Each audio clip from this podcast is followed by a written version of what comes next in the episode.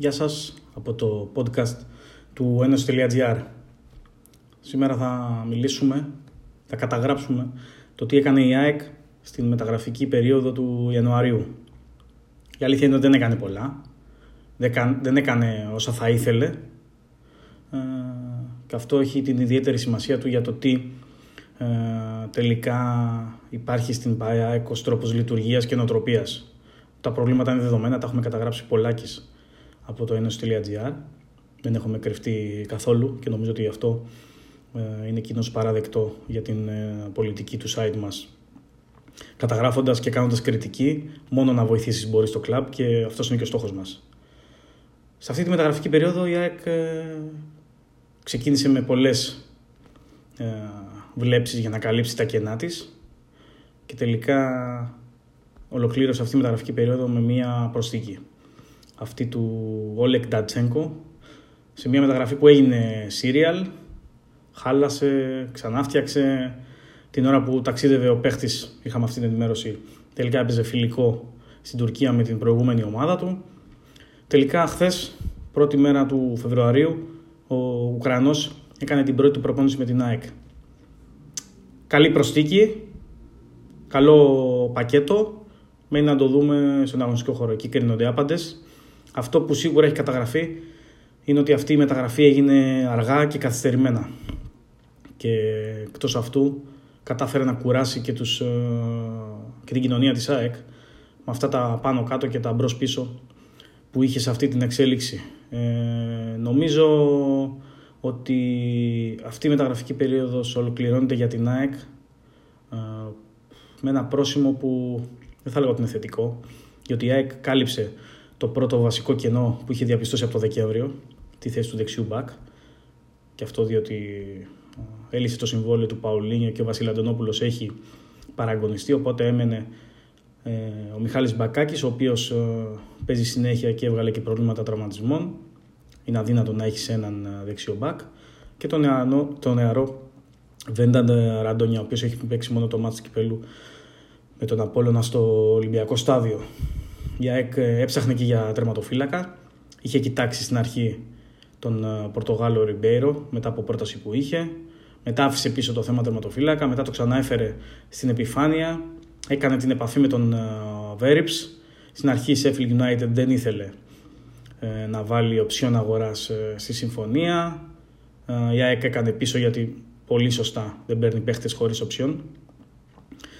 Τελικά η Sheffield επανήλθε με μια πρόταση για να μπει οψιόν στα 5 εκατομμύρια. Πώς καταλαβαίνετε και τα δεδομένα της ΑΕΚ είναι απλησίαστη. Και έτσι αποφάσισε η ΑΕΚ να συνεχίσει με αυτό το δίδυμο που έχει τώρα.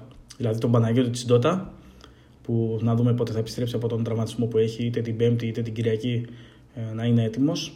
Και τον Γιώργο Αθανασιάδη που παίζει το τελευταίο διάστημα ε, βασικός ε, αφού το προηγούμενο διάστημα είχε πάρει μπάλα και τον Παναγιώτη Συντότα στο κομμάτι της αμυντικής λειτουργίας και στα πολλά γκολ που δεχόταν η ΑΕΚ. Οπότε χρειαζόταν ένα διάλειμμα, μια αλλαγή. Και προς αυτή τη σωστή κατεύθυνση κινήθηκε και ο Μανώλο Χιμένεθ πολύ γρήγορα μετά το μάτς ε, στο Καρεσκάκι. Από εκεί πέρα η ΑΕΚ ε, έκανε και την επαφή με τον ε, Σοκράτη Παπασταθόπουλο για τη θέση του στόπερ. Προφανώς δεν έφταναν αυτές οι λίγες επαφές που έκανε ο Κονέ με τον έμπειρο αμυντικό. Ο Ολυμπιακός το δούλευε πολύ περισσότερο καιρό πριν και με τον ίδιο τον Βαγγέλη Μαρινάκη να έχει αναλάβει κομμάτι των επαφών.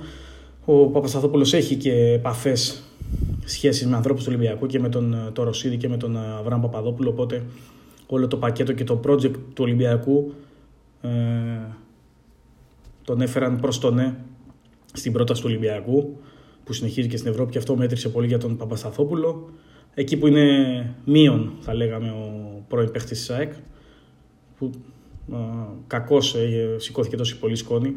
Έχει παίξει μόλις 55-56 παιχνίδια αν θυμάμαι καλά με την ΑΕΚ. Παράδειγμα ο Ζεράλντο Άλβες έχει 10 μάτς περισσότερα για να αντιληφθείτε ε, και το, τη σύνδεση του που έχει ο Παπασταθόπουλος με την ΑΕΚ. Ε, το κακό για την ΑΕΚ είναι ότι ενώ κοίταξε την περίπτωση του Παπασταθόπουλου αρκετά ζεστά από ένα σημείο και μετά. Δεν συνέχισε, αφού τελείωσε η περίπτωση του Παπασταθόπουλου από τις 17 Ιανουαρίου, δεν συνέχισε να ψάχνει για στο περιγέτη. διότι μέχρι τις 31 Ιανουαρίου θα μπορούσε να βρει ε, πιστεύω κάτι που θα ήθελε πάρα πολύ. Μετέφερε αυτή την ανάγκη της για το καλοκαίρι ε, για να συνεχίσει να προβάλλει το project Λάτσι ε, και θεωρεί ότι με τους Νεντελτσεάρους, Βάρνα δίπλα του αλλά και τον Τζιγκρίνσκι όποτε είναι διαθέσιμος θα μπορεί να βγάλει τη χρονιά. Το τι θα γίνει θα το δούμε μέχρι το καλοκαίρι και θα κρίνουμε αναλόγως. Ακόμα πάντως και για τη θέση του δεξιού μπακ η ΑΕΚ ε, δεν πήρε τον πρώτο της στόχο. Αυτός ήταν ο Κένι Λαλά, ο οποίος κατέληξε τελικά στον Ολυμπιακό. Και σε αυτή την περίπτωση η ΑΕΚ ε, θα έπρεπε να κάνει προεργασία μεγαλύτερη ε, για να φέρει έναν παίκτη τέτοιου επίπεδου στο κλαμπ. Αυτό δεν το έκανε. Δεν νομίζω ότι μπορεί κανείς να προσάψει κάτι στον Παναγιώτη Κονέ, ο οποίος ανακοινώθηκε μόλις 23 Δεκεμβρίου και δεν θα μπορούσε να έχει πετύχει πολλά στο κομμάτι της προεργασίας τουλάχιστον ε, δίχως ε, να έχει και ατζέντα έτοιμη με επαφές και ποδοσφαιριστές οπότε αντιλαμβάνεσαι ότι σε αυτό το κομμάτι έμεινε πίσω από επιλογή της τέλη Δεκέμβρη και το πλήρωσε δυστυχώς τον Ιανουάριο Βεβαίως όλα θα κρυθούν στο γήπεδο και για το τι είναι ο Ντατσέγκο και για το τι είναι ο Λαλά και το πώς θα προσαρμοστεί ο Παπασταθόπουλος στο Ολυμπιακό. Για την ΑΕΚ Νομίζω ότι το πιο σημαντικό αυτή τη στιγμή είναι να μάθει ε, τι δεν έκανε καλά αυτή τη σεζόν από πέρσι το καλοκαίρι, τι δεν έκανε καλά σε αυτή τη μεταγραφική περίοδο, διότι δεν έκανε πολλά πράγματα καλά ε, και αυτά θα πρέπει να λυθούν εν ώψη του καλοκαιριού. Είναι ένα κρίσιμο καλοκαίρι.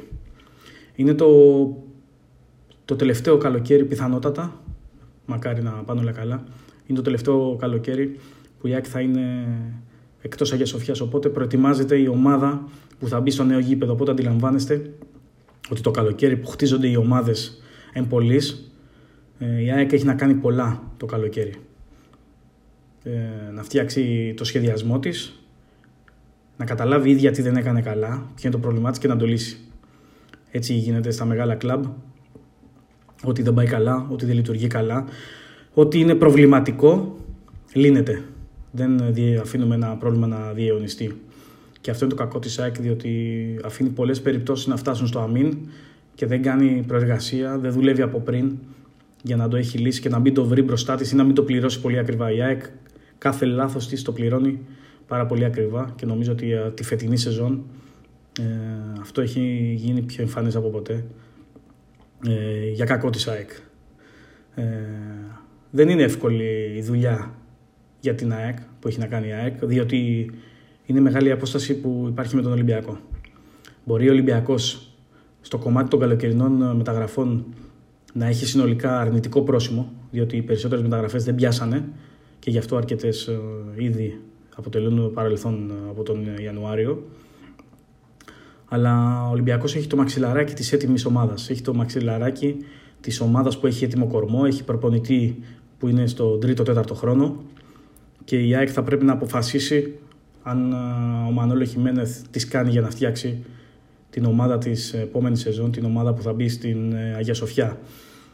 Εγώ θεωρώ, προσωπική άποψη, ότι ο Μανώλο Χιμένεθ δικαιούται αυτή την ευκαιρία να φτιάξει ομάδα από την αρχή να έχει συμμετοχή στο σχεδιασμό και στο πλάνο που θα ε, υπάρχει από την διοίκηση και, να, και με την καλοκαιρινή προετοιμασία να παρουσιάσει το έργο του. Την τελευταία φορά που το έκανε, δηλαδή που έκανε καλοκαιρινή προετοιμασία και συμμετείχε στο σχεδιασμό, ήταν το καλοκαίρι του 2017.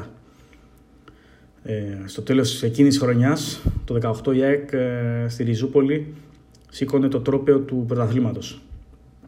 Δίχως να έχει το καλύτερο ρόστερ από όλους, δίχως να έχει τα πιο φανταχτέρα ονόματα, αλλά με το Μανώλο Χιμένεθ η ΑΕΚ είχε την καλύτερη ομάδα. Και στο γήπεδο μετράει η καλύτερη ομάδα. Διότι παίζουν 11 παίχτες, δεν παίζουν ένα-δύο φανταχτερά ονόματα, όσο και αν κάνουν ε, τη διαφορά. Και νομίζω ότι η ΑΕΚ πιο συνειδητά από ποτέ πρέπει να καταλάβει ότι χρειάζεται μια πολύ καλή ομάδα και όχι μεγάλα ονόματα και μεγάλα συμβόλαια. Μια καλή ομάδα ε, με αυτό το πνεύμα που της δίνει ο Μανώλο Χιμένεθ, ο οποίος μπορεί να μην είναι τέλειος, μπορεί να μην είναι ο καλύτερος προπονητής στον κόσμο, αλλά νομίζω ότι για την ΑΕΚ είναι ιδανικός, ειδικά αυτό το χρονικό κομμάτι που βρίσκεται σε ένα μετέχμιο η ΑΕΚ για το τι θα κάνει το καλοκαίρι και για την ομάδα που καλείται να φτιάξει σε μια πολύ κρίσιμη χρονική στιγμή για την ε, ιστορία της. Ε, το θέμα του νέου γηπέδου είναι πολύ σημαντικό για την ΑΕΚ και είναι κρίμα να το απαξιώνει και ο κόσμος της πάνω στη φούρια της απογοήτευσης αλλά και η ΑΕΚ με την ίδια της την πολιτική να το αφήνει και αυτό προς τα πίσω. Ο στόχος πρέπει να είναι το νέο γήπεδο και να μπει μέσα μια ομάδα αντάξια αυτού του παλατιού που φτιάχνει ο Δημήτρης Μελισανίδης. Ευθύνη του ίδιου του Δημήτρη Μελισανίδη και των στελεχών που είναι γύρω του να φτιάξουν αυτή την ομάδα που θα πρέπει να είναι επίπεδου Αγία Σοφιάς.